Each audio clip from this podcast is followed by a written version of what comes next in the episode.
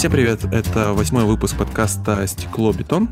И сегодня мы будем говорить о том, что такое информация в архитектуре и как архитектор работает с этой информацией.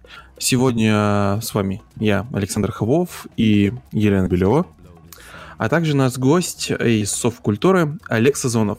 Он работал архитектором в КБ «Стрелка», «Вау Хаус», «Аврора», а сейчас он работает в Совкультуре. Привет.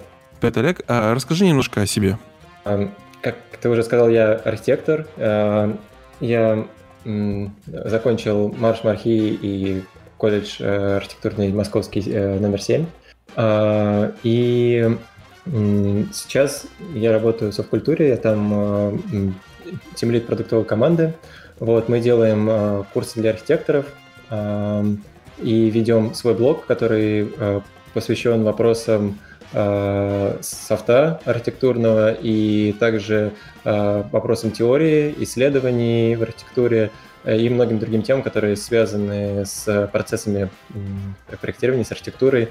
И сначала на субкультуре я э, занимался направлением, которое посвящено BIM-проектированию и GIS-инструментам, э, то есть занимался непосредственно э, курсами и э, теорией, которые связаны с информацией для архитектора. Я пока готовился, э, я читал эту книгу э, Джеймса Глика, которая про информацию, uh-huh. ну, так она очень, очень популяризаторская. Там была мысль классная про то, что как только люди научились писать, не научились, придумали письменность, все как бы сразу трансформировалось, потому что когда ты говоришь, находишься в постоянном, ну, как бы потоке, и э, ты не можешь придраться к, там, к словам, которые были сказаны за там, две минуты до и так далее. Ты все время находишься вот в настоящем моменте. А как только появилась письменность, появилась возможность э, типа путешествовать во времени, вперед-назад, как бы откатываться, э, говорить, опираясь на слова, сказанные вами ранее, и всякие вот эти вещи, э, ну, как бы информация совершенно по-другому стала э, пониматься, то есть она стала фиксироваться, она стала такая жесткая, и э, как бы есть люди стали как бы по-другому по другому периоду, то есть ей нужно стало какое как раз то же самое, в чем разница между э, индивидуальными занятиями и групповыми, в том, что в одних ты как бы в текущем моменте в твоем диалоге существуешь, а в других ты, получается, должен структурировать все, и э, ты можешь, ну, по, э, по, этой, программой совсем по-другому пользоваться из того, что она структурирована, так же, как с написанным текстом. Давайте пробуем разобраться, что такое вообще информация в, в общем смысле этого слова. И потом уже перейдем уже более конкретно к архитектуре. А, ну, если говорить про информацию и как ее определяют в принципе, э, это достаточно сложный термин, который э, нету точного определения. Вот. И определения, которые есть, они фиксируют несколько важных моментов в том, что, э, что такое информация. Ну, для начала это некие знания или сведения. Это есть как бы во всех определениях информации. Непосредственно что-то, что мы узнаем. Вторая составляющая, э, которая часто фигурирует в определениях информации, это контекст, без которого эти сведения теряют смысл, то есть вырванные из контекста сведения становятся бессмысленными. И третье — это обмен или э, коммуникация, то есть транспортировка. То есть информация — это то, что может быть передано тем или иным Э, образом. Вот, и это три важных момента, которые по-настоящему вот сегодня, я думаю, мы ча- часто будем э, упоминать именно вот эти три момента. То, что информация — это некие знания, то, что они существуют всегда в контексте, и то, что они тем или иным образом передаются. И дальше, если говорить про информацию, как бы сам процесс ее появлении передачи, вот если говорить про архитектора или не, не про архитектора, в принципе, отличия, отличий в ее передаче нет. То есть в ней есть части которые, часть, которую можно назвать созданием информации или какой-то генерацией информации, продумывается или э, каким-то образом создается там, человеком или э, она может создаваться как бы не человеком, то есть там компьютером превращаться. Зачем, затем э, представление ее в виде определенного набора символов, это важный, важная часть. То есть, например, если мы говорим про текст, то автор сначала его придумывает, потом представляет его в наборе каких-то символов, которые, которые существуют именно в контексте культуры, то есть которые общеприняты, и затем передает их, э, этот текст. В случае архитектора э, такими, таким кодированием является чертеж. То есть чертеж оформлен тоже при помощи общепринятых каких-то обозначений, там, стандартов. Архитектор кодирует определенным образом информацию и дальше ее передает. Передача информации по-настоящему — это важный момент, но как бы она уже зависит от именно способа передачи, то есть это носитель.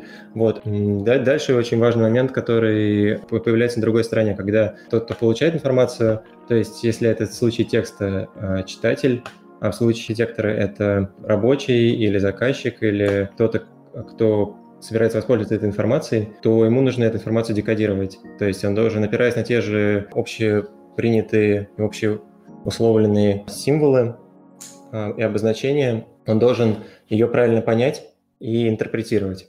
Вот. И здесь угу. появляется как бы важный момент этой интерпретации, а, как mm-hmm. понимание закодированной информации. Вот этот э, процесс по-настоящему в архитекторы, получается, ну не только архитекторы, вообще э, вся, вся работа с информацией на протяжении там, истории человечества, она работает вот внутри этих, по сути, трех стадий. Это некое кодирование ее, передача и декодирование и интерпретация. С ними связаны основные сложности. Вот. Если говорить про архитектора, то основные сложности заключаются в том, что то чертеж очень сложный как бы медиум информации. Его сложно читать э, неподготовленному человеку. Э, они всегда по-разному кодируются. Там есть э, набор символов, которые в разных стандартах разные. То есть если сравнивать чертежи, которые оформлены по ГОСТу и, допустим, по стандарту ISO, они выглядят по-разному. И ну, профессионал, э, там, архитектор почти сразу разберется, в чем разница. Не, не профессионал потратит очень много времени на то, чтобы вообще понять, что, что, что происходит на чертеже. Разные единицы измерения также, ну, то есть там очень много факторов, которые мешают именно декодированию этой информации заложенной чертеж. Сейчас же помимо чертежей еще, ну, по крайней мере, вот у нас в договорах есть э, такой пункт, что мы передаем BIM-модель. Да, это важный момент, и это нововведение дополнение чертежей BIM-моделью, а, это нововведение последних лет, и к ней по-настоящему э, очень э, долго шли. И, и архитекторы, и заказчики, и все остальные участники проекта. Э, как раз тут, тут хочется рассмотреть этот сам процесс вот, того, как все пришли именно к модели, как к самому понятному источнику информации, то есть э, почему вот вы передаете модель, потому что заказчик может взять и посмотреть не только на плане, да, или на разрезе э, в какой-то плоскости э, будущее здание, но он может как бы зайти в почти как бы в симулированное будущее здание, почти реальное будущее здание и посмотреть, как оно будет выглядеть на экране компьютера. То есть это все еще проекция, но тем не менее она там в тысячи раз точнее, чем чертеж, который отображает только одну плоскость, а, как бы срезан по одной плоскости здания. Вот. Мы заказчикам отправляли BIM-модели, и они очень смешно пугаются, когда выпадают из окна объекта. Ну, э, когда в дополнительной реальности, ну, не в дополнительной, в виртуальной реальности да, смотрят. Да, да, да. Они очень пугаются, когда случайно выпадают с лестницы или из окна. И еще очень забавная вещь. Вы когда-нибудь отправляли 3D-модель в PDF-ке? Вы знаете, что есть вообще да, такая да, возможность? Да. Мы когда узнали, у нас, конечно, PDF там весят и грузятся просто по миллиарду лет, но это просто так увлекательно, когда у тебя в PDF есть 3D-модель. Сейчас создается ощущение, что мы вот говорим, что информация в архитектуре — это вот только чертежи, но это же ведь не только так. Ну, сути, это не только чертежи, какие-то там вводные данные, там, условно, там, ТЗ, которые архитектору приходят, ведь тоже, по сути, информация какая-то. И еще с какой видом, видами информации бывает, порой приходится работать архитектору.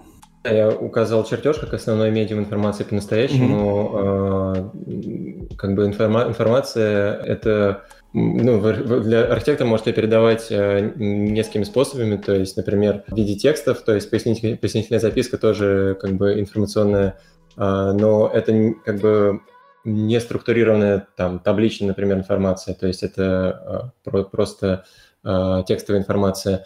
А, затем это может быть модель или макет, потому что они тоже являются информацией, по на основе них можно принимать какие-то решения. Различные как бы сметы, которые именно уже табличные данные по стоимости, это тоже информация, но сейчас они как бы все, ну, все идет к тому, что они интегрируются в технологию BIM, то есть и, и сметная информация, и текстовая чертежная и даже информация по там, визуализации, которая рассказывает о том, как здание будет выглядеть в среде. То есть просто реалистичное изображение здания в будущем э, контексте, она тоже как бы включена в тело BIM-технологии. По, по, по сути, ну, как бы технология пытается как бы интегрировать и охватить все все разделы э, информации, которые, э, с помощью которой архитектор коммуницирует с э, заказчиком или с э, подрядчиками. С этой стороны очень забавно смотреть на BIM, как он сейчас вот собирает в себя всю эту информацию, потому что я вот помню до сих пор из курсов истории, э, истории искусств, о том, что раньше архитекторы все проекты, вот все, да, даже, по-моему, чертежей каких-то особых не было, они чуть ли не весь проект держали в голове, приходили на стройку, и вот с этим знанием в голове, как строить проект, они в этом полностью руководствовались. И вот интересно смотреть, как вот в этом плане, в этом разрезе эволюционировали э, способы передачи информации вот в архитектурной сфере и как все это докатилось в итоге до БИМа. Это интересный момент, потому что, в принципе, это же не только в архитектуре произошла эта трансформация, когда сложные технологии э, замещают деятельность, которой человек занимал, занимался раньше, то, как бы при помощи только своей мысли. Потому что и в математике та же история про то, что все время все вычисления как бы, производились, по сути, в голове, записывались, но фиксировались только какие-то ключевые моменты, а теперь не переданы компьютером. Тут важный момент про то, что ты сказал, про то, что архитектор проектировал тебя в голове, и с как раз развитием вот этой, того, как архитектор передавал информацию остальным участникам процесса, но мы знаем, что там а, архитектор э, переводится как главный строитель, и по сути изначально он был таким, ну, то, что сейчас называется прорабом настройки, то есть он непосредственно руководил процессом строительства, он знал, как работают материалы, то есть он был близ, близко именно к материальной составляющей, он знал, как все это работает. Он прям на, на месте давал, давал указания рабочим, которые все это исполняли. То есть он был и менеджером, там, а, конструктором, художником. Вот. Но просто проблема в том, что в какой-то момент сами объекты, которые стали возводиться, они стали достаточно, во-первых, большими, а во-вторых, у них стали появляться уникальные случаи. То есть если говорить про а, готический храм, он как бы гораздо, гораздо сложнее, чем предыдущая архитектура. У него есть там свои принципы, как он строился. То есть он строился повторяющимися элементами, которые там не обязательно было все документировать. Если говорить про более какие-то поздние примеры, там уже меньше каких-то повторяющихся элементов и больше а, уникальных. Тут появляются а, описание того, как, а, как это должно в итоге выглядеть и как это должно, сколько это должно стоить, сколько нужно материала, то есть такие, по сути, спецификации или их еще называют контрактами, средневековый контракт а, архитектурный – на котором ну, такие достаточно большие просто не тексты, на которых прописано текстом, что будет построено, сколько потребуется на это материалов, кто участники проекта со стороны там, архитектора и со стороны заказчика. То есть и ставились две подписи, где э, и архитектор, и заказчик подтверждают то, что вот это, э, то, что сейчас написано на листе, оно э, будет тем или иным образом реализовано. Здесь важно, что зачем это появилось, во-первых, из-за усложнения объекта, то есть невозможно держать все в голове. Во-вторых, для того, чтобы каким-то образом предсказать, сколько нужно чего, а, сколько времени займет. То есть такая попытка а, представить, сколько, ну, как бы представить, сколько в будущем понадобится материалов, э, сколько в будущем понадобится времени для того, чтобы возвести объект. Вот. Это же все и... цифры были примерные, я же правильно понимаю? я, я думаю, что они были достаточно точные для своего времени. Вот так лучше сказать. 10 кораблей кирпичей, я думаю, там какая-нибудь такая была цифра. Если учесть, что там э, все, все вычисления, в принципе, были очень примерные, там еще не существовало никаких логарифмических вычислений и так далее, то, я думаю, там как бы погрешность э, небольшая, ну, как бы достаточно большая погрешность была все равно лучше, чем э, просто на обум все это делать. Вот. Так забавно вот сейчас э, осознавать. Э, раньше архитектору нужно было знать, как класть камень, как с, э, работают конструкции полностью. То есть не как сейчас архитектор это может знать поверхностно. Сейчас архитектору нужно быть еще немножко программистом, чтобы успевать за современными трендами и вообще немножко друг, нужны другие знания. Ну, кстати, по сути, архитектор всегда был немножко программистом, если так э, думать. То есть он же программирует процесс стройки. Получается, что как раз этот контракт э, это уже как бы начало такого уже символьного или знакового программирования, когда он прописывает словами э, конкретные материалы, которые должны быть использованы. Это уже почти код, который как бы затем реализуется при помощи там, строителей и рабочих, э, которые производят материалы. Так что мне кажется, в ну, этом... по сути, да, да, да.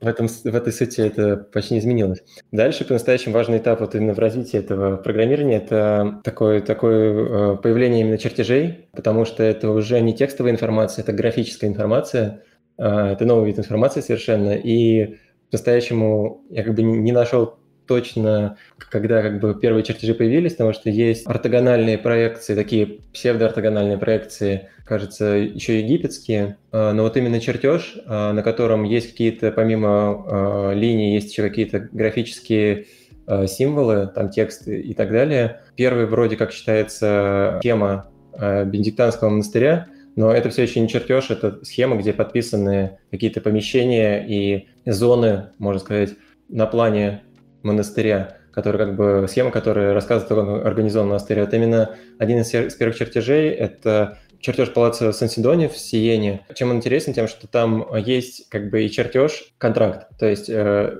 э, проект ну, э, состоит из двух частей, одна из которых это непосредственно контракт, который э, составлен как средневековый контракт, где прописано количество материалов, такая спецификация проекта, а вторая часть это уже графическая информация, чертеж, где есть размеры. Они даны в, по-моему, не в единицах измерения, а в каких-то пропорциях относительно э, друг друга, но это уже числовые значения, и это тоже такое важное энкодирование, а, как бы, когда оно перешло из э, текстовой информации в графическую. То есть архитектору уже там меньше нужно было участвовать в этом процессе, потому что у рабочих э, было, было, было уже какое-то, было какое-то графическое представление о том, как это будет выглядеть в итоге.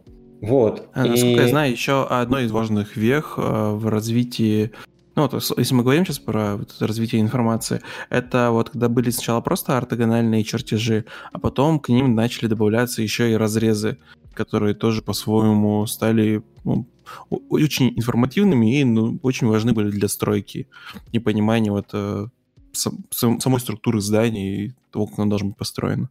Ну да, и по-настоящему тут еще важный, важный момент, что ну, примерно параллельно с э, чертежами появляются модели, то есть э, можно достаточно часто увидеть такой в русских церквях на фресках, например, там э, князь какой-нибудь держит модель в церкви в руках, да, такую маленькую церковь. Над гробе там архитектор есть французского, где сам архитектор держит в руках модельку храма будущего, ну, который он построил. Вот, и это говорит о том, что появляются масштабные модели, которые тоже идут параллельно с чертежами. То есть они примерно в то же время, там где-то в, в, в Средневековье появляются, во времена готики, они развиваются параллельно с чертежами, и по-настоящему вот есть э, такая, такой момент, что э, там был такой, такой переломный момент, когда не было понятно, что лучше для, для понимания все-таки макет или чертеж. То есть э, хм. есть такие, ну, э, статья, в, которая называется э, Альберти, Альбертис Парадигм э, в журнале AD 2009 года, и там э, автор рассуждает про то, что по-настоящему ну, он рассматривает два противоположных подхода к, именно к макетированию, как э, к, к информации архитектуры, как к макету и к информации архитектурной как к чертежу, которые как бы встретились и вступили в конфликт в примерно одно и то же время, и он рассматривает два подхода. А, это подход Брунеллески и подход Альберти. Он говорит, говорит о том, что а, Брунеллески использовал гигантский макет, чтобы возвести свой купол Санта-Марию а, Дель Фьоро, ну, вот, известный в Флоренции. Там же вы, наверное, знаете историю про то, что храм построили, но он очень долго стоял без купола, потому что никто не брался uh-huh. его возвести. Потому да. что ну, там была история, что все города как бы мерились куполами, вот, и строили каждый следующий больше предыдущего, и в какой-то момент uh-huh. построили такое, так, такое как бы э, кольцо для купола, которое поняли, что не могут перекрыть, вот, именно во Флоренции. Брунеллески, э, ну, там было много проектов, как это можно реализовать. Там были какие-то предложения засыпать все землей, возвести потом э, арочные, как бы, ну, купольную конструкцию кирпича брать землю. Но все это как-то э, не, не, не зашло. Вот. И Брунеллески, он э, в чем была суть его конструкции? В том, что он, ему не нужны были для того, чтобы возвести ни строительные лица, ни заполнять ничего землей. У него как бы купол возводился э, сам, он сам держал себя. То есть, uh-huh. по сути, там он придумал систему таких лесов, которые переставлялись по высоте, и как бы строители стояли прямо на них, леса опирались на, на купол, и постепенно ярус за ярусом купол возводился. Так вот, он придумал, он это как бы предположительно экспериментируя именно в макете, с вот этим, его прорабатывая этот купол. Часть этого макета даже сохранилась. Это просто гигантский макет высотой больше 4 метров этот ну, купол вместе с низом храма, и ну, в длину он должен был быть, если бы он сохранился, 16 метров. То есть это гигантский деревянный макет, в который можно было зайти, который уже, по сути, ну, размер павильона. Вот. Э, Ричард Гарбер вот как раз в этой статье пишет, что э, этот макет, по сути, являлся такой э, ренессансной информационной моделью. То есть, помимо того, что он просто был там, деревянный, он еще был Э, расписан под материалы, которые там использовались, то есть на нем можно было посчитать, обсудить, э, как это э, все, какие материалы будут использоваться. Затем он симулировал работу конструкции в том или ином виде, то есть именно при помощи этого макета получилось понять, как, как, по каким стадиям возводить этот купол. Ну, то есть у него были те качества, которыми сейчас наделяются информационные модели зданий. Как бы далее, если говорить про другой подход, Э, который был ну, за Альберти, то у него взгляд на макет был не как на такой технический э, инструмент, который помогает проектировать здание, а скорее как на поисковой инструмент, который помогает спроектировать, спроектировать как придумать что-то, то есть как творческий инструмент скорее. Вот. А именно техническими инструментами для него были чертежи и проекции. И дальше, там, э, если идти по совету, он говорит, что в силу не, не, некоторых обстоятельств, э, не очень понятно каких, мы стали наследниками э, на долгое время, на 600 лет, мы стали наследниками именно чертежной парадигмы передачи информации архитекторам. То есть там, 600, 600 лет мы передавали, ну, архитекторы передавали информацию заказчику и строителям в чертежах. И по-настоящему, что это не то чтобы большой плюс, то есть это может быть плюс в плане того, что не нужно э, перевозить гигантские там э, макеты, не нужно их делать, нужно чертить там только одну проекцию и все такое. Но это огромный минус на стороне заказчика и строителя, потому что появляется как раз э, вот эта интерпретация информации, которая очень как бы плачевно э, сказывается на результате. То есть, если мы говорим про какой-то там идеальный проект, который никогда не будет реализован, там э, картинки и чертежи могут выглядеть, ну, как угодно, они могут не, немного не соответствовать там друг другу, э, там, и в итоге все равно ну, общая картина складывается, что это такое. Вот если говорить про реальный проект, то это приводит к тому, ну, к ошибкам настройки, к неправильному пониманию, что это будет, вот. В общем, это при, приводит больше к проблемам именно из интер, интерпретации. И... То есть, да. если так вот подытаживать, то получается у нас, что современный путь информации в архитектора, то есть изначально он складывался, то есть архитектор работал с информацией, которая была у него в голове, и э, в дальнейшем э, эта вся информация переводилась, ну, начала трансформироваться в чертежи, потом дополнилось одновременно с этим, с чертежами появились и макеты, которые как бы была трехмерная интерпретация информации об объекте, вот, и это все мы, нас, это, эта вся история продолжалась очень долго, пока не дошло до нас и до компьютеров и вычислительной техники, которая преобразила все эти э, виды работы с информацией, ну, в, перевела это, так сказать, в другую сферу, в компьютерную. По сути, как бы где-то в Средневековье а, появилось именно три типа информации основных, которыми архитектор обменивается с заказчиком и подрядчиком. Это модель, а, ну не модель, макет даже, потому что модель, чертеж это тоже модель, если говорить про, про модель, можно про, про это, это, этого коснуться чуть дальше как раз а, макет, чертеж и некоторая текстовая информация, получается, структурированная. Это если, там, допустим, смета или какая-то спецификация, и просто текстовая информация, как пояснительная записка, описывающая. Вот, получается, эти три типа информации, они существовали, по сути, до э, начала компьютерной, э, компьютерной эпохи, вот, до появления первых э, CAD-инструментов, вот, но преобладала именно э, чертежная и э, информация, да, двухдухмерная, и спецификация. Макет использовался для такой коммуникации больше про, как сказать, который объясняет концепцию проекта, что ли. То есть макет использовался в меньшей степени, чем э, чертеж для, для работы над, э, для проектирования. То есть мы говорим, что информации у нас много, и вот там, допустим, те же анализы мы делаем условно через GIS-инструменты, да? Давай немножечко об этом поговорим. Ну, по-настоящему э, тут существует несколько инструментов. Э, вот если говорить, да, к, к чему мы пришли в цифровую эпоху, мы имели изначально как бы интерпретацию, не интерпретацию, как бы выражение вот этих чертежной парадигмы в CAD-инструментах, вот, но CAD-инструменты, они как бы они в какой-то момент стали не только двухмерными, но и трехмерными инструментами, а потом а, все это перешло к а, BIM-моделированию. И тут очень важно как бы сказать, что, что такое BIM, что это как бы подход уже не как, а, к зданию даже не как к какому-то к чертежу или к модели, а это подход к зданию как а, не к зданию, как к модели здания, как к базе данных. То есть э, в нее включена вся информация, которая когда-либо на каком-либо этапе может потребоваться при строительстве, а, при строительстве и эксплуатации. Это как бы одна, одна часть инструментов, которые, как бы, которыми архитекторы пользуются. Вторая часть инструментов, как вот ты тоже э, заметил правильно, это GIS-инструменты. Они очень близки с BIM-инструментами. Это тоже база данных, но табли, табличных данных. Она не про здание, как бы она про ну, это расшифровывается как геоинформационные системы, да, э, э, Geoinformational Systems. Это про привязку каких-то объектов поверхности Земли. Э, и там у нее свои сложности. То есть если в BIM сложности, связанные с тем, как, как так или иначе описать элементы здания, то в GIS сложности с тем, как лучше описать поверхность Земли, которая, как тут тоже известно, что она как бы Земля — это шар, а шар очень трудно развернуть, и поэтому появляются всякие искажения при работе именно при графической работе с данными э, в GIS-системах.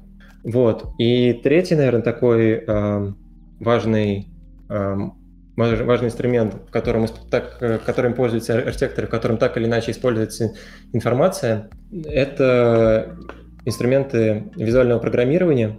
Ну, не, не, не так много архитекторов именно просто программируют, то есть кодят, но очень много архитекторов используют визуальные языки программирования. Это Grasshopper и Dynamo, например которые, по сути, являются тоже языками программирования, но немного упрощенными, где часть код собран в такие капсулы, которые между собой логически соединяются, и это графически проще воспринимать ну, человеку, который не имеет э, прям такого математического сильного образования. Вот. И это, эти инструменты, они м, нужны для того, чтобы уже работать, они по-настоящему на стыке находятся между GIS и BIM-технологией, потому что в них можно работать как э, с э, пространственными данными именно там на поверхности Земли, э, какими-то данными о погоде или движении Солнца, так и с информационными данными, которые есть внутри информационной модели здания.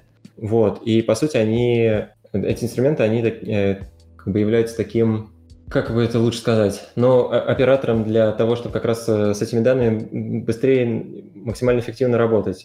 Если упрощенно объяснять, то, например, чтобы в BIM э, что-то там э, изменить, да, там в какой-нибудь, в каком-то архикаде или там в Revit, очень часто нужно все вручную э, промоделировать, чтобы эти данные как бы оказались внутри, ну, создавать вручную, да, э, какую-то модель, а, то есть потом насыщать ее данными э, и так далее. Например, если там нужно заменять какие-то а, данные, часть приходится перебивать вручную. Вот, например, при помощи этих инструментов а, можно языков, языков визуального программирования можно это все автоматизировать. Это первая, первая такая функция. Вторая — это то, что на основе каких-то данных, например, там, положение Солнца, они, э, но с помощью этих инструментов можно создавать как бы форму. Ну, зависимую архитектуру, то есть как бы, допустим, у тебя фасад может двигаться в зависимости там от э, того, как солнце встает, где оно находится, и из этого там для того, чтобы пере... здание у тебя не переохлаждалось, там, ой, точнее, не перегревалось, у тебя там э, фасадные панели разворачиваются по направлению солнцу. То есть те, получается у нас языки программирования это инструмент, э, который упрощает, убирает вот эту рутинную деятельность и позволяет нам привязать какие-то параметры к, как сказать, к динамическим параметрам. Ну, получается, что так, что да, что они убирают эту рутину. И еще важная составляющая в, именно в визуальных языках программирования это то, что они ну, вот там этот момент, э, то, что ты описал, это можно назвать симуляцией, да, что они симулируют как бы погодные условия или там э, какие-то другие условия и как бы проверяют, э, по сути, в виртуальном, на виртуальной модели проверяются какие-то реальные вещи. Вот, и тут важный момент настоящему с ними, что они, по сути, являются такой виртуальной материей, что ли, вот эти модели, на которые ты можешь проверять свои решения, которые будут приняты после. И э, что, что еще важно, что вот в визуальных языках программирования есть очень много э, вопросов, которые стали появляться именно с появлением этих инструментов э, про участие архитектора в принятии решений. Потому что, например, если там, говорить о CAD-инструменте, да, типа автокада или скетчапа, где ты определяешь положение каждой точки, и у тебя получается некий объект, то, например, в, в этих э, программах ты уже не определяешь положение каждой точки, ты это делаешь автоматизированно, и, по сути, программа становится участником проектирования. То есть она выдает некий результат, ты как бы с ней в таком синергическом взаимодействии становишься. То есть вы, ну, как бы программа принимает часть решений. И вот где находится граница этих принятий решений, сейчас это большой вопрос именно в этой сфере проектирования. То есть э, до какого момента э, программа должна принимать решение, где должен как бы э, человек, ну как бы архитектор э, проявлять свою волю. Вот. Слушай, ну с этими инструментами получается такая интересная вещь, потому что если смотреть вот по поводу развития и работы с информацией, те же CAD-инструменты, как AutoCAD, как тот же SketchUp, э, это выглядит как просто, ну, перенесенный карандаш с линейкой в цифровое, ну, второе измерение. А Revit, Archicad там э, и другие BIM-инструменты, они выглядят, как, знаешь, э, как скорее более прокачанная карандаш с линейкой, который сразу рисует те в, и в двухмерном пространстве, и в трехмерном пространстве. То есть как бы создает. А языки программирования это вообще как будто, ну, я сейчас скажу, наверное, неверную формулировку, но это какой-то как кот в мешке, который вот ты не понимаешь, что из этого может получиться, но с другой стороны это абсолютно прямой инструмент, что ты ему, какие параметры ты ему задашь, что он тебе и выдаст такой результат. Но просто со стороны он кажется совершенно неочевидным ну, э, инструментом для работы. мешке это вряд ли, потому что в любом случае любое проектирование — это набор каких-то методов и рационалистических каких-то ходов, которые связаны с внешними условиями, которые все равно повторяются в архитектуре. Ну, те же твои фасадные панели, которые условно охлаждают, позволяют охладить внутри помещения в зависимости от нагрева. Это просто один из ходов. Ну, типа, ты просто загоняешь все это в параметрику, там, не знаю, нейросеть на уровне ганов критически, ну, как бы, типа, эти данные распределяет на верные и неверные, и с каждым следующим разом выдает все более рационально. Архитектор просто выбирает из предложенных нейросетями проектов. Вот это как раз важный момент про э, то, что ты говоришь про из предложенных э, вариантов, потому что, э, во-первых, про кота в мешке это по-настоящему да, да, тоже достаточно давно существующая проблема, потому что как только появились первые машины, ну, вычислительные машины, э, там еще в 19 веке они появились, э, когда они были механическими, то там был важный вопрос как бы э, про данные, которые ты загружаешь в машину, и данные, данные, которые ты получаешь. И как бы, если ты загружаешь неверные данные, получишь ли ты правильные данные? То есть так, это тогда такой вопрос. А, вот, и это как раз важно, что ты эти не, ну, это как бы вопрос э, входа и выхода и вопрос, что происходит внутри машины. Потому что, например, если, э, ну, сейчас все подходит к тому, что, э, например, если код, который там, э, как работает скрипт в гороскопере, который написан а, ты можешь понять, да, понять, как работает каждый из нодовых блоков, а, как это написано на коде, как а, условно Grasshopper там думает, даже, даже если это какая-то эволюционная история, то в случае с нейросетями там уже такого понимания нет. То есть это настолько как бы многоуровневая система, где столько как бы эволюционных поворотов внутри вот этой системы, что ты уже не можешь за ними проследить. То есть для тебя это становится то, что называется блокбоксом, или вот как правильно ну, заметили код, код в мешке, что как бы ты не можешь понять, почему как бы компьютер принимает то или иное решение в э, какой, какой-то момент времени. И это как раз большая проблема, вот, связана с, со второй э, частью, с тем, что как бы почему ты принимаешь решение о том, какой вариант лучший, вот, а не компьютер, да, то есть если ты в него загрузил данные, допустим, про окружение какое, какие-то, он тебе выдает, в, ну, эволюционный алгоритм тебе выдает несколько вариантов. Почему ты выбираешь один вариант или другой? А, по, по, по каким критериям? Вот, и почему ты не можешь загрузить, э, например, компьютер критерии, э, ну да, в, в, в алгоритм критерии выбора правильного варианта, и чтобы он сам выбирал еще правильный вариант. То есть, ну, а, тебя... а что значит, вот тут как бы просто ключевой вопрос, а какой вариант правильный? Ну... Тут, да, тут начинаются всякие, ну, такие уже философские проблемы, над которыми э, как раз вот теоретики этого направления думают, да, там про момент остановки, когда у тебя все варианты одинаково хороши, но тебе нужно выбрать э, какой-то из них. Это известная математическая проблема, где там невеста выбирает себе жениха, и нужно выбрать себе жениха из э, там, неограниченного количества мужчин, которые все одинаково хороши. Вот, и ну, если она будет выбирать бесконечно, она как бы не сможет э, выбрать э, себе э, мужа. Вот, и ну, нужно знать общее количество и э, через определенную формулу там можно понять, на каком остановиться, чтобы ну, выбор был оптимальный, каким-то оправданным. Вот. Для, для, для 38 вариант, но, в общем, это тоже все как-то пытаются математически описать, в настоящем это ну, проблема, которая до, до сих пор она есть, она обсуждается, да, вот, э, насколько алгоритмы должны как бы предлагать решения, как бы насколько архитектор должен принимать какие-то решения и участвовать именно в, в принятии решений, когда идет э, вопрос, ну, вопрос эволюционного вот этого, а, эволюционных алгоритмов, которые работают, по сути, как генераторы таких бесконечных решений. Кстати, вот тут я еще вспомнил интересный, интересный момент. Есть такой тоже теоретик, э, ну, он достаточно известный среди философов э, именно, но он очень много пишет именно и писал по, по теории именно цифровых там, методов, а, Мануэль Деланда. Uh-huh. Вот. Он известен э, в философских кругах в связи с э, теорией ассембляжей. Вот. Это больше про такое, там, не знаю, 10 лет назад появившееся течение, которое объект, объектно-ориентированное антологии, не 10 лет больше, там, где-то в конце 90-х, вот. И он э, я все про него перечислил, вот, что просто для общей справки по-настоящему.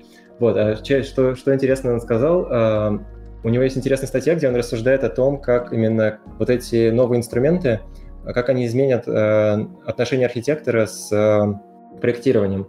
И он сравнивает архитектора с кузнецом, да, что кузнец э, в, в античности, например, да, когда появилось э, ну, это искусство, он был, он же, у него очень много таких навыков, которые э, очень сложные, да, нужно понимать, как работать с разными типами металла. Металл — это супер неоднородная субстанция, то есть он, э, ну, там, метеоритная сталь ведет себя по одному, бронза ведет себя по другому, а, там, сплавы ведут себя по третьему, вот, и кузнец, получается, у него нет вот этого теоретического знания, а, словесного, но у него есть очень сильное практическое знание, что он как бы чувствует и понимает, как, а, как материя себя ведет.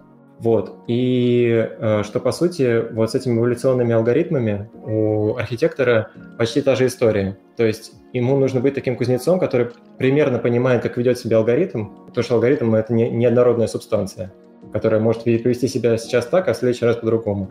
Вот, и вот как бы он как кузнец каждый раз э, должен с ней работать очень как бы, ну, вот так прислушиваешь, что ли, к ней. То есть это уже не точное знание какое-то про... Ну, то есть в алгоритм заложено точное знание. Да, а вот именно в выбор каких-то вариантов и вообще в работу с этим алгоритмом уже заложены более такие, ну, это по-английски называется типа know-how, когда ты, ты знаешь, как с этим работать именно э, вот непосредственно в, в, руками, что ли, или но тут только вот. важный момент, что кузнец всю свою жизнь работает с металлом, который своих свойств э, не меняет. Ну, то есть, если, допустим, э, не знаю, сталь ведет себя как сталь, она всю жизнь на протяжении жизни кузнеца ведет себя как сталь.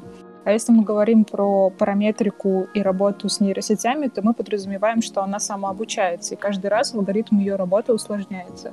будет ли успевать э, интеллект архитектора э, ну, адаптироваться и видеть вот эти вот, ну, как бы вот эту интуицию сохранять, в то время как нейросеть будет быстрее гораздо развиваться. Ну, то есть ты можешь в какой-то момент, ну, просто не успевать, не, не услеживать этих новых каких-то нюансов. Ну, сейчас с Гуглом такая проблема.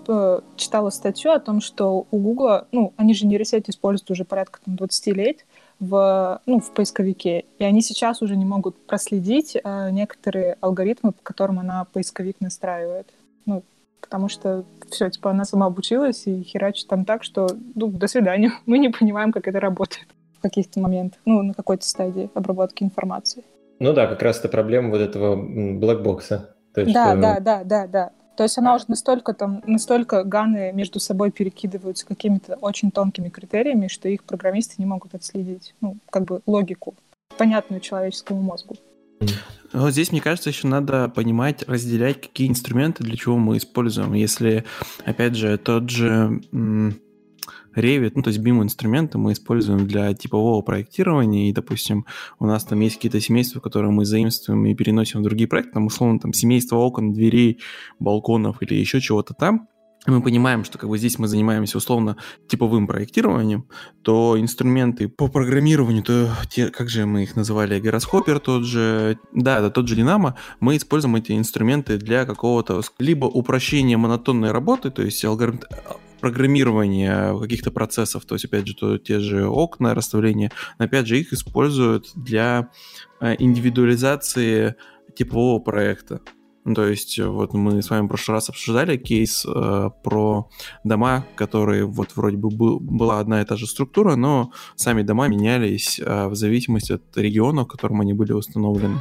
Ну, вот. как раз про типовой. Ну, то есть пик, например, использует Grasshopper для генерации фасадов для типовых жилых комплексов. Китайцы строят жилые комплексы на уровне параметрики. То есть то, что как раз-таки типовое, они его генерируют. Они стараются убрать рутину, то есть они да, стараются да. то есть, убрать, то есть они не пытаются придумать какой-то новый фасад, они просто э, знакомые решения адаптируют под, э, как сказать, новые условия. Вот та же самая история, то есть там как бы не фасад сильно изменяется, а как бы просто, ну, рисунок на этом фасаде.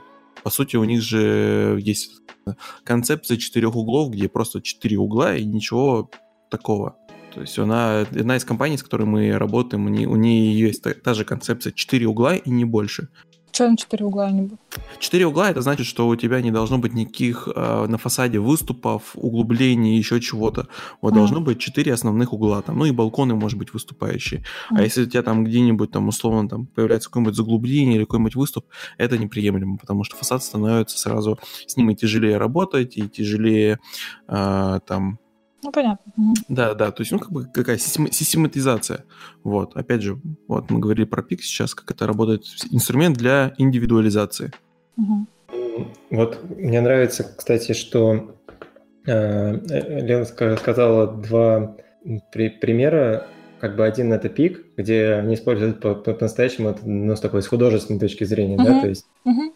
А вторая это как раз, э, я не знаю, что это за кейс, э, про китайский, вот, генерацию э, уже на уровне жилых комплексов, но настоящему я вспомнил проект из группы Юрия Григоряна в Мархе, там делал Рустам Насрединов, вот, и у него был проект «Мой райончик», назывался, и у него идея проекта стояла в том, что он пишет скрипт, который генерирует как раз э, жилой район с, э, по каким-то там параметрам, генерирует сначала сетку улиц, потом генерирует э, высотности mm-hmm. зданий, потом генерирует внутри планировку и так далее.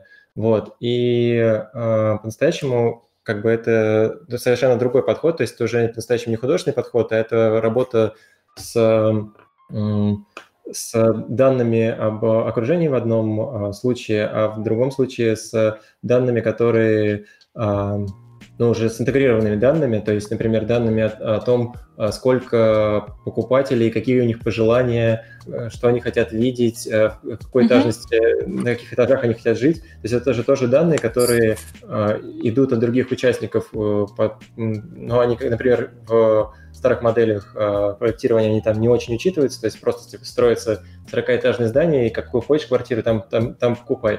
а, как бы у разных людей, людей желания разные, как бы и желания планировкам разные. По сути, это тоже данные, которые могут быть внесены в систему и влиять на финальный, финальный результат, да, то есть э, каждый, каждый человек, условно, который хочет э, купить квартиру в будущем там комплексе, может иметь какую-то, ну, уникальную а, квартиру с видом туда, куда он хочет, с э, тем количеством комнат, куда он хочет, и а, на том этаже, на котором он хочет, и все, все эти данные как бы не архитектор а, прорабатывает, э, проектирует и ну, как бы медленно собирая со всех информацию и пытаясь ее привести, они, она в каком-то виде генерируется, исходя из этих там собранных пожеланий.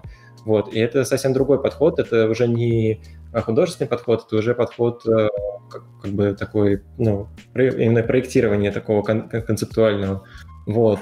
И здесь как бы важный аспект, то, что вот эти данные, они должны быть э, именно интегрированы, то есть а, данные от э, заказчиков, э, ну, от покупателей, да, там, будущих квартир, они должны быть изначально известны, и все, весь этот процесс должен быть как бы а, собран в единый процесс, они, у него не должно быть разбиты там стадии на не знаю, когда все захотели э, построить этот дом, потом там его построили какой-то, и потом как- как-то его пытаются продать, а что это все пересекающийся процесс. Угу. Ну, сейчас же, по сути, есть эти инструменты, просто они как бы все разрознены, и мы говорим про будущий инструмент, который в идеале, конечно, будет всю информацию собирать.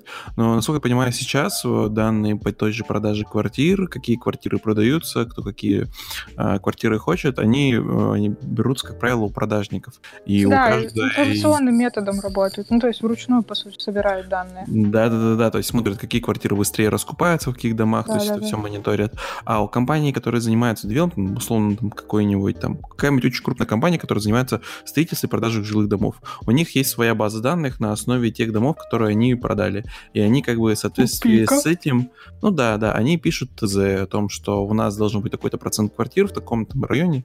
Вот или вот как мне недавно на проект пришло ТЗ, где там вот продажник скорректировал и сказал там, что в этом районе такое-то количество квартир продается в основном такие квартиры и вот такие квартиры. Поэтому у вас каких-то квартир должно быть столько-то процентов, таких-то квартир столько-то процентов. Вот, и исходя из этого, будьте добры, проектируйте. И вот у всего вот этого должно быть такое-то количество квадратных метров. И, пожалуйста, вот, вот по, по, по, ПЗЗ, по ПЗЗ, пожалуйста, вот спроектируйте. Здесь столько-то можно вставить, вот столько-то и вставьте. Как бы сейчас это все есть, но оно как бы приходит все, так сказать, из разных источников, и, ну, архитектор скорее вынужден с этим работать, чем э, сказать, он принимает какое-то участие в э, принятии решений. Ему просто приносит ТЗ, где у него написано, какое количество квартир должно быть, каких размеров. Вот. Да, неважно, квартиры, не квартиры. Просто ну, архитектор да, да, это, да, по да. сути, человек, который компилирует огромное количество различных вводных данных э, в какой-то проект. А на уровне генеративного проектирования компиляцией занимается нейросеть. Ну, да, архитектор, за, за архитектором остается, как понимаю, принятие решения. Ну, по факту выбора. Ну, по факту выбора, да. Вариантов. Вот как раз э, про, если говорить про вот эти, про интеграцию, э, получается, э, и заказчиков там, и архитекторов и покупателей, то вот это очень важный момент, который по-настоящему тоже как бы сейчас рассматривается как отдельная такая отдельная, отдельный, что ли, предмет или отдельная сфера деятельности, и, например, это рассматривается там в Америке, э, это называется IPD, mm-hmm. в Англии это называется, э, ну, это немножко другой состав навыков там, и знаний, но это называется IDS. Это как раз IPD — это Integrated Project Development, то есть, mm-hmm. если переводить интеграционная реализация проекта, если там IDS — это Integrated Design Study, то есть интегрированное проектирование. Вот. И суть этих э, как дисциплин, они такие, э, они междисциплинарные, во-первых, э, это междисциплинарные понятия, то есть это система навыков, которая как бы объединяет всех участников проекта. То есть цель интегрировать всех, кто когда-либо принимает участие в проектировании, строительстве и эксплуатации здания а, между собой. Потому что сейчас как mm-hmm. раз то, что Саша сказал, что ему приходит некое ТЗ с какими-то какими процентами, потом он как-то это по-своему э, превращает в проект, потом там он дальше передает инженерам, они как-то по-своему, понимая там модель чертежи, там расставляет конструкции, потом передает обратно архитектору, говорят, наша зона ответственности закончилась, ты как хочешь, так и живи с этими колоннами. Любимая моя история. Да. Саша э, пытается это все как-то э, э, оптимизировать, собрать вместе, чтобы оно работало преобразить, да, чтобы колонна не стояла посреди ванной комнаты или еще что-нибудь такое. Вот, потом он передает дальше это там заказчику, э, заказчик говорит, нет, хочу еще что-то добавить, передает обратно, Саша оптимизирует, передает конструктору, потом возвращается, потом все это передается строителю, строитель по-своему все это понимает, э, начинает делать ошибки настройки, потому что он плохо читает чертежи, и в итоге приходится обыгрывать по месту какие-то моменты, вот, ну и в итоге э, сроки затягиваются, как бы материалы лишние расходуются, вот все, все как бы, ну, из, из маленьких-маленьких недочетов и ошибок получаются гигантские перерасходы.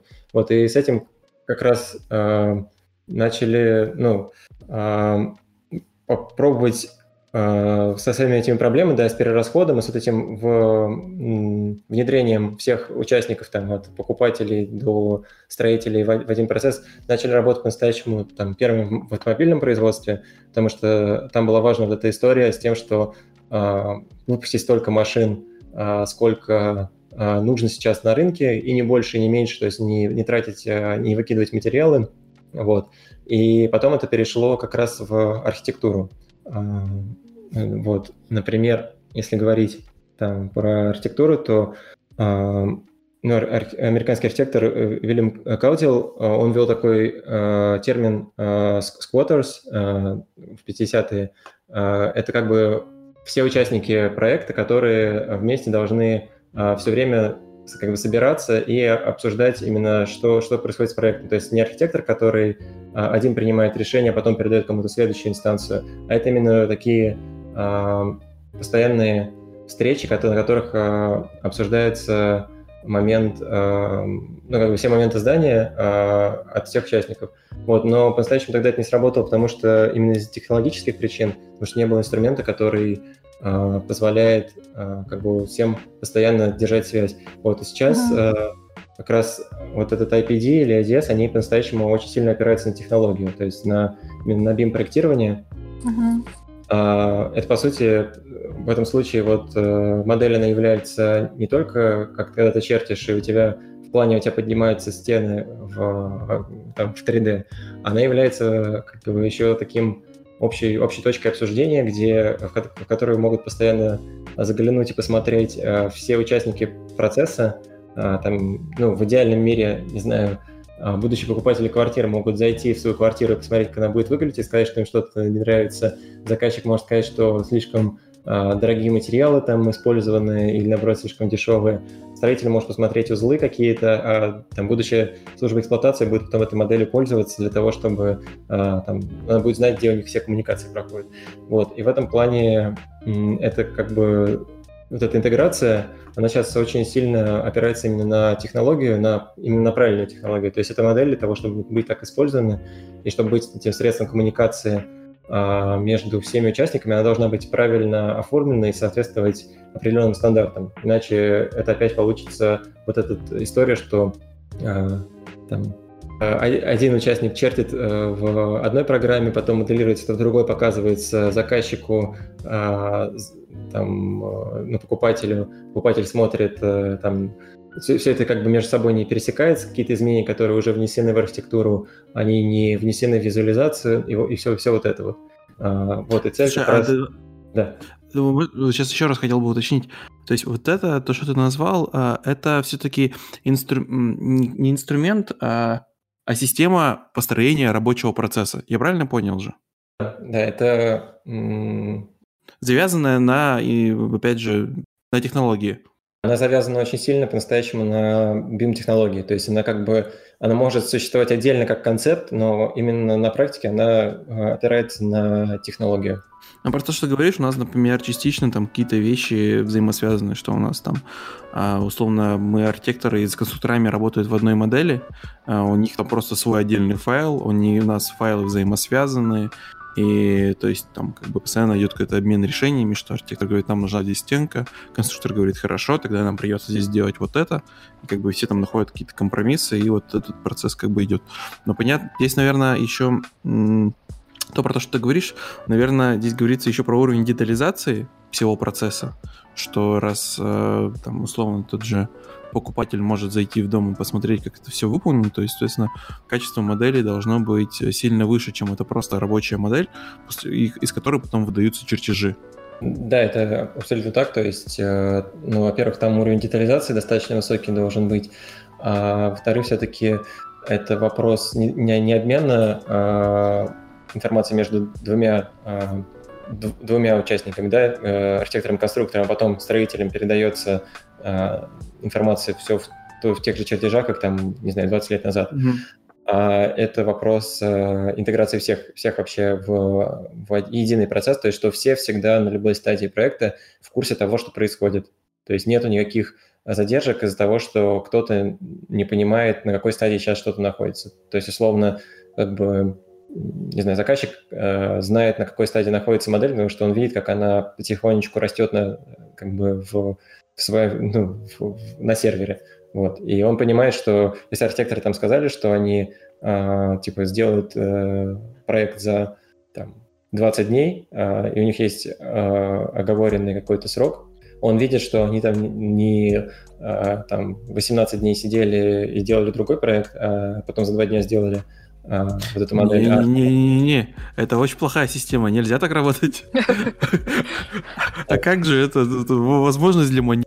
Вот это вот все, ну, как бы мы очень долго выносим ваши правки, нам тут нужно посчитать, тут же бим, тут же все не так просто, тут же не нажать две кнопки.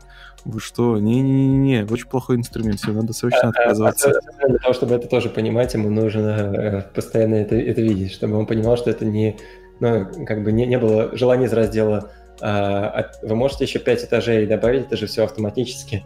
Вот. Да, и конструкции посчитаются тоже у вас автоматически, все сразу вашим, вам же там две кнопки нажать, и инженерка тоже протянется автоматически, все автоматически там делается. Это и так уже боль из проектов. И первая составляющая вот э, этих всех методики работы, именно IPT, которая про интеграцию всех частей. Вторая часть э, — это по-настоящему про э, интеграцию с контекстом, то есть с окружением, с окружением здания в, как бы в плане историческом, в плане социальном и в плане каком-то природном, то есть как бы как, как здание влияет на окружающую среду и в процессе строительства, и в процессе эксплуатации, как оно зависит от окружающего контекста в историческом там, плане, и как оно взаимодействует с там, а, ну, на уровне программы, да, с какими-то социальными аспектами. То есть нужен, нужна здесь э, та функция, которая у него заложена, не нужна а, там, какая, какого объема она должна быть. Это все тоже интеграция в некий контекст. И как раз вот здесь подключается уже не BIM, а здесь подключаются GIS-инструменты и инструменты а, визуального программирования в большей степени, вот, а, при помощи которых можно а, как, понять а, и социальную составляющую места, историческую, какие-то там тенденции, вот, и какие-то климатические истории, вот это тоже про интеграцию. То есть, э, как бы это IPD, он, получается, опирается на вот эти все технологии, именно на использование этих всех технологий на а, как бы всех, всех стадиях а, проектирования. Вот. И, в, в общем-то, вот э, получается, для просто инструменты используются для разных, по сути, не для разных, а для двух сторон одной цели. Все это на самом деле звучит очень здорово, но немножко это все, знаешь, как-то веет какой-то утопией э, в архитектурном плане, что он, вот мы будем учитывать и контекст, и вот это вот все, и со всем этим работать. Вот. В реальности, конечно, это все в данный момент, по крайней мере, как в, как в данный момент, опять же, я буду судить только по тому, как это происходит в наших бюро и тех бюро, с кем я общаюсь.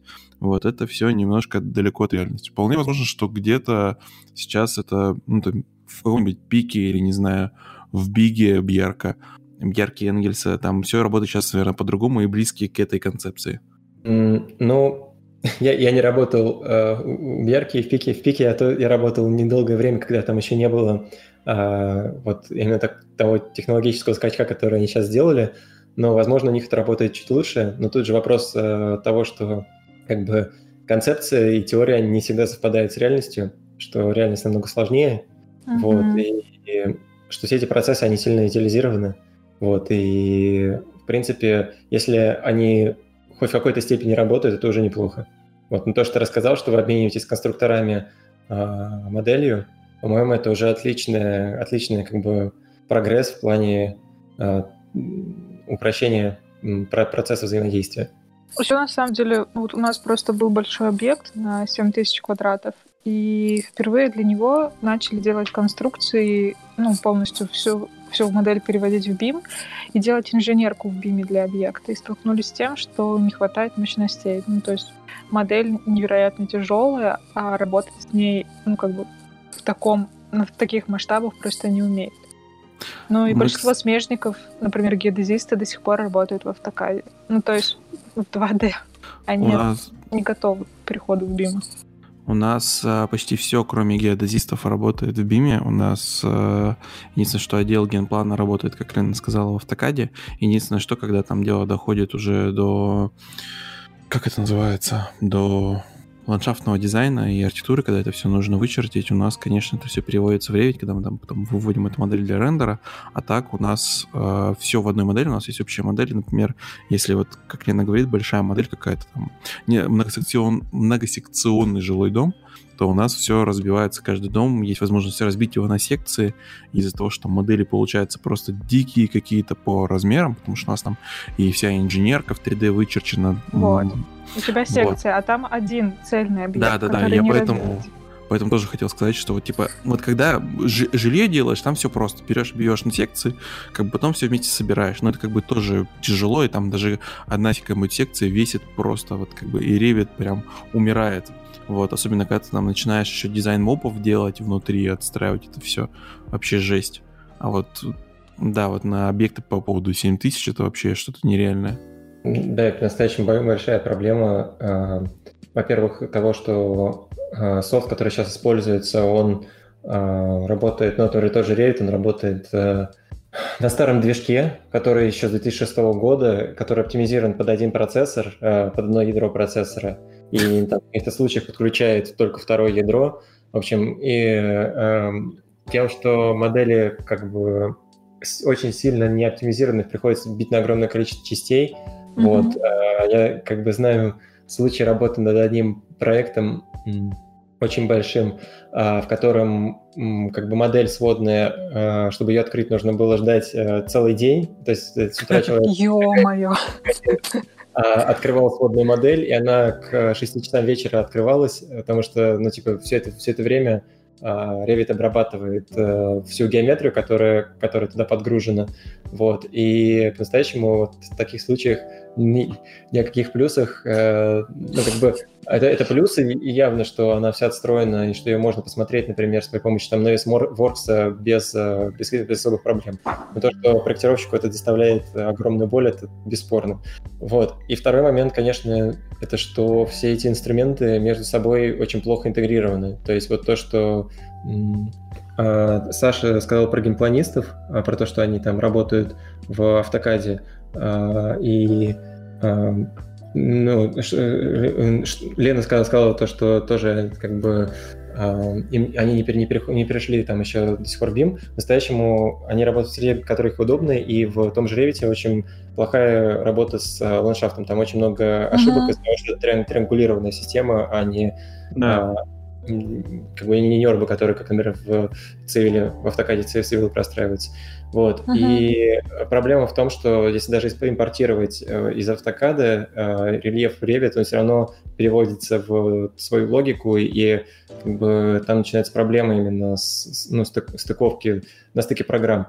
И это проблема не только геймпланистов и э, проектировщиков. Например, есть еще проблема э, интеграции софта в, ну, соф, соф, софтов, BIM, софтов, то есть есть э, Archicad, Revit, да, Bentley, э, Vectorworks, э, uh-huh. как бы есть очень много э, софт, софта, который именно BIM, да? Uh-huh. Это же не только, не только Revit, э, потому что он очень популярен в России в силу некоторых обстоятельств, но э, это не самый, э, не единственный и не самый как бы э, популярный софт в мире, э, связанный с BIM. Вот. Сейчас и... где-нибудь один Скоратов такой, а, как же наш архикад? А, да, но я про то и говорю, что по-настоящему есть архикад, который, например, работает с большими моделями намного лучше Revit, потому что у него оптимизирован движок получше. А, ну, то есть большие модели, как бы, они не вызывают столько боли, сколько большие модели в Revit. Вот. Или есть э, там эти, ну, Bentley Solutions или там Vectorworks, которые тоже, у них там есть свои преимущества. Вот, но проблема самая в том, что э, эти программы между собой ну, не интегрированы, то есть ты не можешь э, работать с командой, нескольких, нескольких командах, которые работают, э, в, одни работают в Архикаде, а другие работают в Revit. То есть, например, архитекторы не могут делать э, в Архикаде, а там смежники в Revit. Они могут делать, точнее, но там начинается проблема именно при передаче информации друг другу. То есть есть универсальный формат IFC, mm-hmm. который... Да, да, да. Вот, но он очень корректно работает в Архикаде, очень хорошо, но он ужасно работает в Revit совершенно. Эту, эта проблема существует с э, момента появления этого формата, мне кажется. И они, ну, как бы Autodesk ее потихоньку исправляет с каждой версии, но она, они, этот формат все еще очень плохо как бы работает. Э, и это большая проблема, что ну, как бы в концепции это все должно как бы друг друга интегрироваться, и не должно быть проблемы, когда одна группа проектировщиков работает в одном софте, другая в другом, геймпланисты в третьем. Все это можно собрать в какую-то единую модель и посмотреть, но на практике оказывается, что с этим очень много а, именно проблем. Именно в, этом, mm-hmm. в плане того, что это конкурирующие продукты, и что они не очень-то хотят, чтобы эм, как бы пользователи переходили из одного продукта в другой, э, и, в общем-то, начинаются уже такие рыночные истории.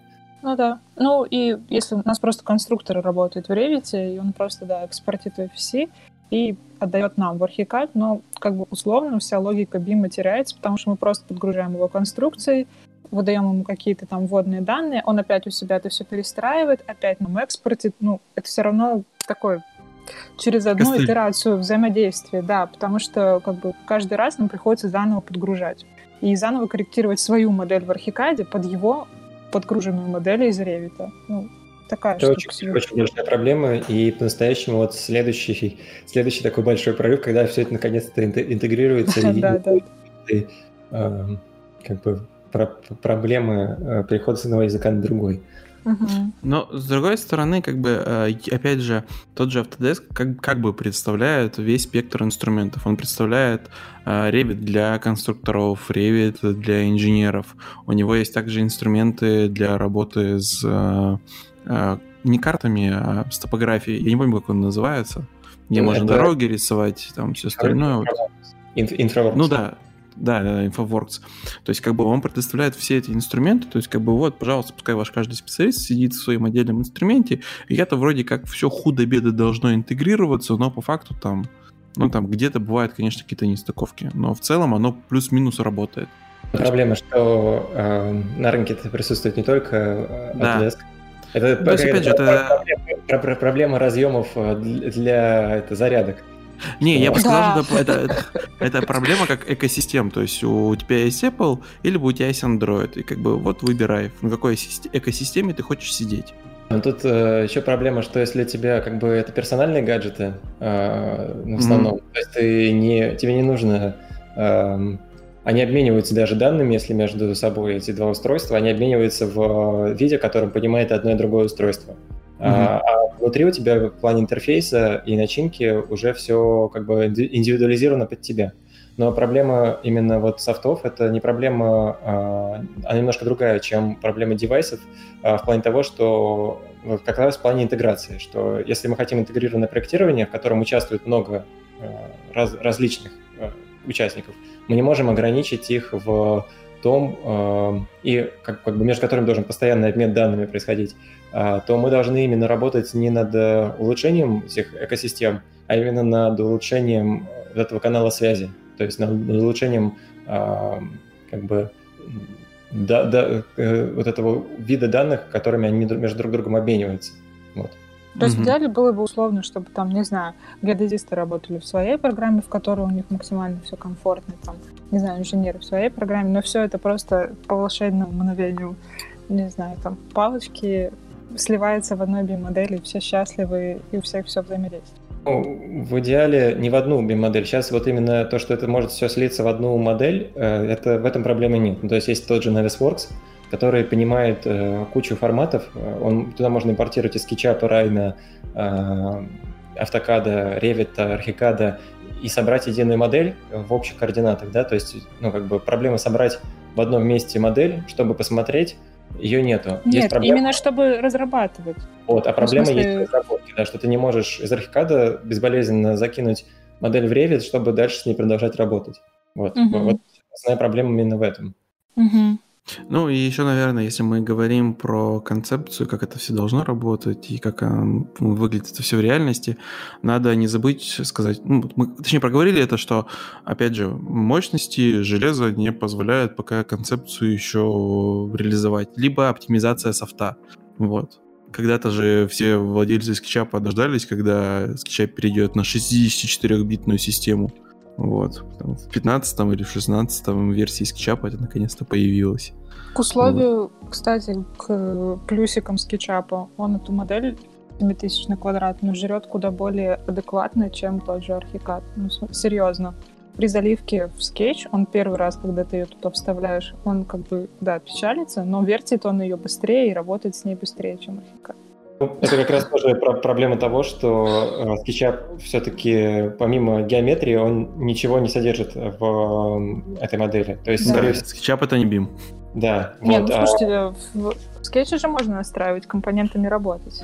Но да. компоненты это не BIM, то есть там есть система IFC, опять же, та же, SketchUp, типа сейчас, ну, он, они себя позиционируют как BIM, потому что у них появилась, да, система вот этих э, классификаторов, э, где да, можно... там можно работать динамическими компонентами. Вот, но когда туда приходит модель из, из архикада, э, все-таки она приходит без вложенной информации.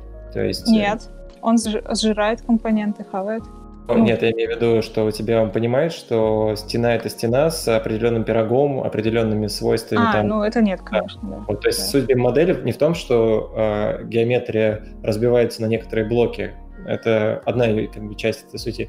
А еще и в том, что каждый элемент модели насыщен огромным количеством информации. Ну, то есть mm-hmm. э, не огромным, там э, это зависит от целей, mm-hmm. но информация. То есть, например, когда ты, у тебя в модели есть окно, помимо того, что ты его видишь, оно выглядит как окно, и на нем наложен материал э, ну, да, древесины. Да. Окна?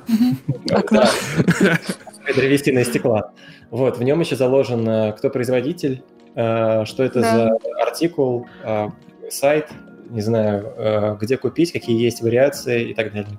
Типа ну, проводящие свойства и все остальное, то есть как бы Артикулы сайты, да, тоже можно добавлять в скетч, можно работать динамическими компонентами, можно добавлять туда данные о изготовителе, можно закладывать ограничения по размерному ряду и при, допустим, не знаю, если вы там удлиняете диван, он удлиняется там на 4 подушки и больше нет. Ну, короче, типа вот такие моменты можно делать в скетчапе, но, например... Это так костыльно, это сложно, это неудобно. Ну, нет. На самом деле, динамические комменты довольно простые в скетче по сравнению даже с тем же архикадом. Низкий потолок, скорее, я бы так сказал. То есть, э, вот, вот. Да. Это как бы ограничение вот, да, можно накладывать. Вот, но, ну, Ты... да. Сделать винтовую лестницу динамическим компонентом — это просто какие-то ужасные усилия. Ну, ну да, сразу, ты сразу типа в плагин уходишь просто. Ну, по самому простому пути, если пойти. Ну, да. Что-то все сгрустнули сразу. Да, да, мы опять как-то заканчиваем на плохой ноте. О том, что да, информация, да, у нас так много видов информации в архитектуре, в них становится все больше, у нас все больше появляется инструментов для работы с ней, но что-то оно все не фурычит, и как бы облачное будущее, оно где-то рядом, но вот сейчас дождемся, пока оптимизирует инструмент, прилетит последний патч, который будет поддерживать все процессоры, и вот это вот все остальное. Не, ну, согласись, э, архитекторам в средневековье учит... архитекторами в средневековье учитывалось гораздо меньше факторов, чем сейчас при проектировании учитывает. Безусловно. Но слушай, вот мне, например, мне, когда... Я до конца не осознаю концепцию бима, потому что мы не работаем с ней полноценно, так сказать. То есть мы не закладываем... То есть у нас где-то прописаны там теплопроводящие свойства определенных материалов, потому что они уже есть в базе бима то есть там базе Revit условно того же, но мы не записываем их стоимостные показатели, мы не, там, не закладываем сразу вот это все, потому что, по сути, у нас есть инструмент, который может и создать смету, и посчитать все, потому что, опять же, нам не ставят такие условия, но потенциал у инструмента огромный для, так скажем, э, расчетов проекта вот всех, абсолютно типа тотальный расчет проекта и стоимостных показателей, экономич... Ой, экономических, и теплопроводящих, и все остальное, ты можешь учесть все. То есть модель тебе это, то есть инструмент тебе это позволяет. У тебя это опять... цифровая копия реального здания. То есть это, по да. сути, реальное здание, уже, которое уже построено, которое только осталось ну, да, только ты не можешь, да, только ты не можешь туда заложить кривизну рук строителей, и опять же все зависит от того, как ты э, это все подашь. Э, опять же, архитекторы тоже грешны в том, что они подают информацию не совсем корректно, там, и не дополняют чертежи или рисуют их достаточно условно, потому что приходят строители, когда там идет э, разговор с заказчиком, и строители говорят, у нас есть свои решения, мы будем применять их, не рисуйте нам вот этот узел. Мы сами знаем, как его сделать. Вот. И, и тоже есть такие ограничения. То есть ну, как, как, как бы мы ни говорили, что потенциал у инструментов, э, которыми мы пользуемся, очень велик, мы не всегда ими можем использовать, потому что у нас недостаток времени, инструмент э, не способен это все прогрузить и проработать в определенных масштабах, и мы не всегда, наверное, понимаем возможности своих инструментов и не умеем там, как сказать, использовать полностью их потенциал. Вот, я, наверное, это хотел сказать. Да, Поэтому... это так а, По- да? Поэтому, чтобы научиться использовать потенциал этих инструментов, приходите на софт-культуру, на их очень классные курсы. Спасибо. Серьезно? Ну, еще, еще, конечно, хотелось э, сказать про вот моменты использования этих инструментов и про какое-то их что ли, будущее, да, что вот ты говоришь, мы закончили на ноте, что все не работает. Да, можно закончить на ноте, что все а, как бы не работает э, так, как должно работать, и все печально, но по-настоящему а, намного как бы важнее, а, что, ну, как бы следующий шаг этих инструментов, потому что, например, если в цифровом а, проектировании они отрефлексированы больше, то вот в случае Бима а, очень интересно просто поспекулировать на эту тему, обсудить, а, потому что а, получается, что как бы помимо того, что вот эта модель, которая там делается, она передается всем, и, рабочие, по идее, как бы идея в том, что рабочие уже не должны использовать свои узлы, потому что у них все, все уже есть, только осталось превратить в реальность. Тут уже есть возможность как бы исключать некоторых участников э, из проекта. То есть, э, например, э, по этой модели уже строят не рабочий, да, она настолько точная, настолько четкая, что по ней строят уже механизм, да, ну, uh-huh. автомат, типа робота. То есть стены печатаются бетоном, как, как 3D-принтером, а, при помощи специального робота там а, обшиваются тоже как бы роботами, которые а, как бы все, ну, у которых есть точное положение деталей в пространстве и маркеры, э, которые они соотносят с моделью, которая подгружена, и они знают, куда что ставить. То есть это уже вопрос про, о том, что как раз этот момент интерпретации строителем чертежей и даже модели, он в будущем, скорее всего, будет исключаться из ну, из, вообще, из, принципе, из цикла... Ну, из процесса, да. Да, из процесса. Да. И, с одной стороны, это, конечно, печально, потому что а, ну, как бы как, как вся автоматизация, что а, теряется там рабочие места, потому что сейчас в строительстве задействовано очень много как бы, сил, рабочих сил. Но, с другой стороны, mm-hmm. тут не будет проблемы вот этой интерпретации, когда что-то непонятно, человек не умеет читать чертежи или не умеет пользоваться моделью, нужны очень высокие навыки, а зарплата низкая, вот, и, и все такое.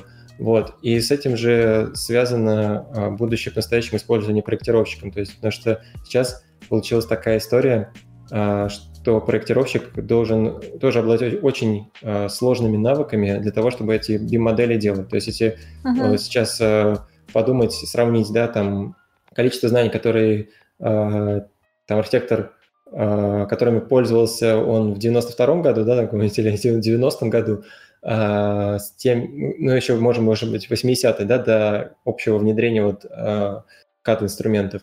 И сравнить с тем, что сейчас должен знать и использовать архитектор, это, мне кажется, как бы разительное различие, uh-huh. а, потому что сейчас а, архитектору нужно уметь и там а, как бы работать не только с BIM-инструментом, но еще с, кучей других инструментов. А, и это, я думаю, что почти никак не сказалось на его зарплате. А, вот, никак не сказалось... Да, э, никак не сказалось на том, э, что он спит ночами и так далее. Скорее в обратную сторону теперь это работает. Вот. И по сути, сейчас это на, на, вот на данном этапе это результатов особо не дает, потому что все равно э, есть интерпретация с другой стороны.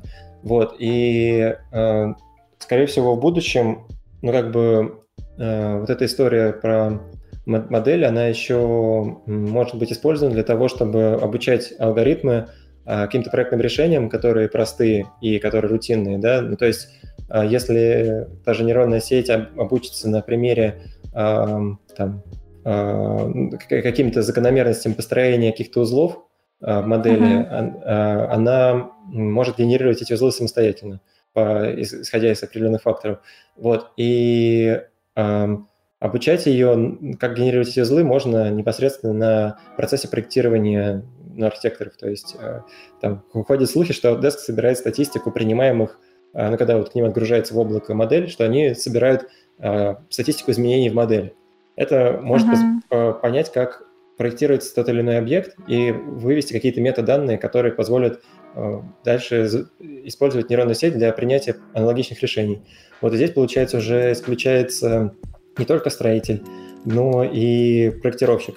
Не архитектор, uh-huh. а именно проектировщик, потому что э, как бы решение принять, ну, как бы он не исключается совсем, то есть он ну, может, например, проверять на, ну, опять же, голосовать за какие-то решения, когда есть несколько вариантов, или проверять э, правильность решений. Э, но как бы именно вот эта рутинная история, когда он сидит и отрисовывает все узлы или отмоделивает э, вручную, она, скорее всего, пропадает. Вот. И это тоже как, так же, как со строителями, и печально, и хорошо, потому что, получается, за архитектором ну, остается... Что? Ну, вся рутинная часть процесса уходит на условную механизацию. Мне кажется, здесь еще очень важно сказать, что вот благодаря механизации, то есть же, то есть машины могут строить, то есть э, системные какие-то решения у нас могут генерировать нейросети, это все уменьшает стоимость на строительство, потому что становятся понятными сроки на строительство, становятся, ну, то есть ты знаешь, когда точно у тебя будет возведено здание, ты исключаешь фактор ошибок, ну, то есть минимизируешь их до максимума, ускоряешь скорость проектирования, и, соответственно, с этим стоимость на строительство и постройку здания у тебя уменьшается, что позволяет э, больше вкладываться. То есть, если мы можем строить дешевое там условно жилье, то мы можем больше вложиться там, не знаю, а, в уникальные характеристики, там, не знаю, то есть э, в авторское оформление интерьера, в какие-то новаторские решения фасадов или еще чего-то. То есть и уже будет, так сказать, так сказать повышаться спрос на индивидуальность какую-то. Ну, как, один, как, один из положительных трендов, которые вот мы и говорим, что у нас будет все автоматизироваться, вот, и, скорее всего, появится вот, вот такая вещь. Да, если рассуждать оптимистически, то да, так, так, э, так может быть. Вот, если Давайте будем оптимистами. Ну да, потому что, например, э, вы помните, не знаю, что делал Пик э, до прихода Гордеева к руководству, к руководству компании? Нет. Нет. Это нет. были достаточно ужасные такие панельки, вот как Су-155 сейчас делает. А, вот. И по-настоящему здесь очень важно как бы цель, который, э, которая есть у там, строителя и ну, у инвесторов в, пер- пер- первую очередь, потому что это как бы архитектор важен, но важен еще тот, кто ну, за- заказчик. Вот, и тут зависит от цели, как эти механизмы будут использоваться. Вот если они попадут в руки к пику, то они будут использоваться для индивидуализации э, и уни- уникальных каких-то решений, вот, для того, чтобы э, кон- конечный потребитель э, как бы за какие-то небольшие деньги получил какой-то уникальный продукт. Вот, а в плохих ру- ру- руках, прошу прощения за какой-то эм, шаблон, вот.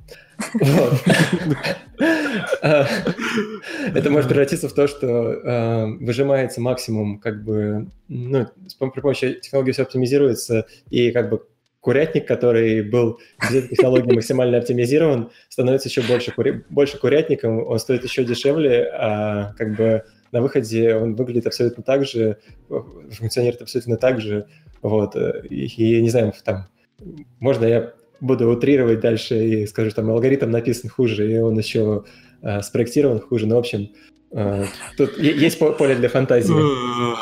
Нет, ну слушайте, вот я, вы, я не знаю, вы на- натыкались на такой или нет проект. а, Архитекторы, по-моему, Филипп Рам, кажется, что ли, они, мне кажется, еще в начале 2000 2000-х годов начали разрабатывать проекты, связанные с вообще новой типологией. Ну, они опирались на метеорологию, физику, там, температуру тела, в общем. То есть у них условно проекты зонирования а, полностью связаны с движением воздушных масс, тем, А, как у человека кажется, было- метаболизм. Блин, был- был, прикиньте, у нас э, будут такие квартиры. Да, да, да, да. Я Вот, помню его И проект. это же, это же вообще еще более глубокие, глубокая работа с вводными данными. Ну, то есть, если, например, мы все конструктивные, там, не знаю, инженерные штуки сводим в механизацию, есть возможность обратить внимание на более тонкие, ну, какие-то моменты, вот, как бы, простр- работы человека в пространстве, там, его взаимодействия с пространством. Ну, если в позитивном ключе мыслить и представить, что мы сможем делать что-то еще более продуманное, еще более ну, грамотное, что ли. Я могу опять же дать э, кейс, который сейчас происходит в игровой индустрии, ну, потому что, то если не я могу дать такой кейс. А, в общем, есть такой инструмент э, Гудини. А, он тоже, как условно, как наш гороскопер, только сильно сложнее. При помощи него, а, как правило, создают всякие эффекты дыма, воды, разрушения, как вода течет, как объекты в воду падают, то есть реалистичная симуляция. Так вот, благодаря этому инструменту проектируются инструменты для а, вот игровых разработчик, э, для разработчиков, которые делают э, ландшафт, там, окружение, здания и все остальное. Они программируют там условно инструмент для того, чтобы ты рисуешь линию, это была бы дорога, и параллельно с ней расставляются дорожные знаки, дорог, там, э, бордюры и так далее.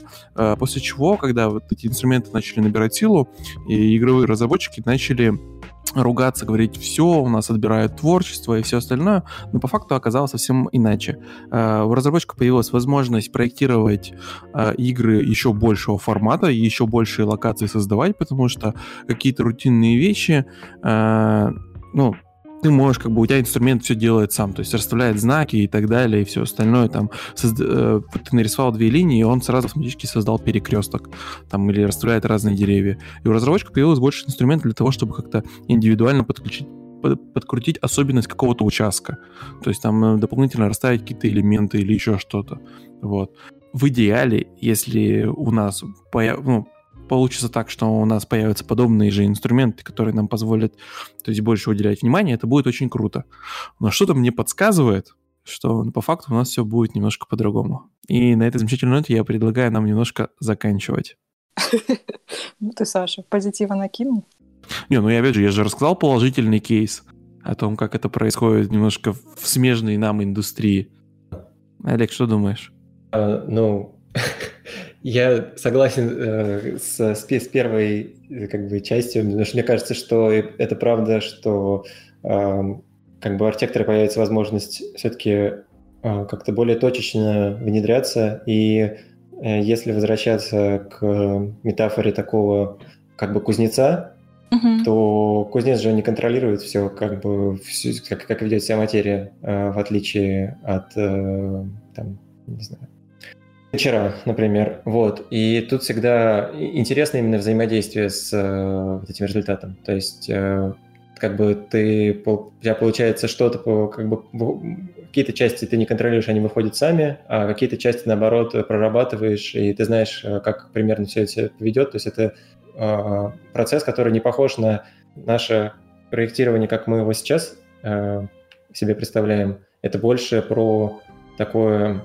взаимодействие и диалог, что ли, даже с системой э, проектирования, да, то есть э, ты уже не когда ты находишься как бы в позиции власти по отношению к, к э, софту, да, и приказываешь ему, что сделай не так, и сделай не сяк, вот. А когда ты э, становишься компаньоном, вот, и это, ну, то тоже, как бы, это проблема нашего времени, потому что она по-настоящему всплывает не только в архитектуре, в, например, в искусстве, да, в медиаискусстве, где, где применяются нейронные сети в, вот в поисковых системах, везде, где вообще искусственный интеллект как бы так или иначе применяется, там эти вопросы поднимаются, что а, должен ли человек, который взаимодействует, контролировать все, или а, все-таки ну, а, мы сейчас должны менять свое отношение к самому процессу работы с а искусственным интеллектом и понимать, что все-таки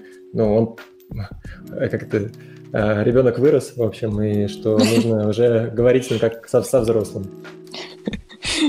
Мне кажется, прекрасная метафора. Да. Ну, я думаю, спасибо большое, Олег, что пришел, нам э, про это все рассказал. Также заходите на софт-культуру, читайте их замечательные тексты, смотрите их замечательные лекции, видео, которые они выкладывают у себя на YouTube-канале, а также обязательно ходите к ним на курсы. Я думаю, мы Спасибо. еще мы еще помучаем Олега э, по поводу еще каких-нибудь интересных тем, что они могут нам поделиться из совкультуры, что-нибудь рассказать. Вот. И спасибо вам, что слушали нас. Я надеюсь, что мы выйдем через две недели, так же, как мы обычно и планируем, выходить раз в две недели. Ну и подписывайтесь, пишите отзывы, нам очень не хватает ваших отзывов. Ну и всем пока. Спасибо, пока. Угу. Лена, ну скажи пока. Пока.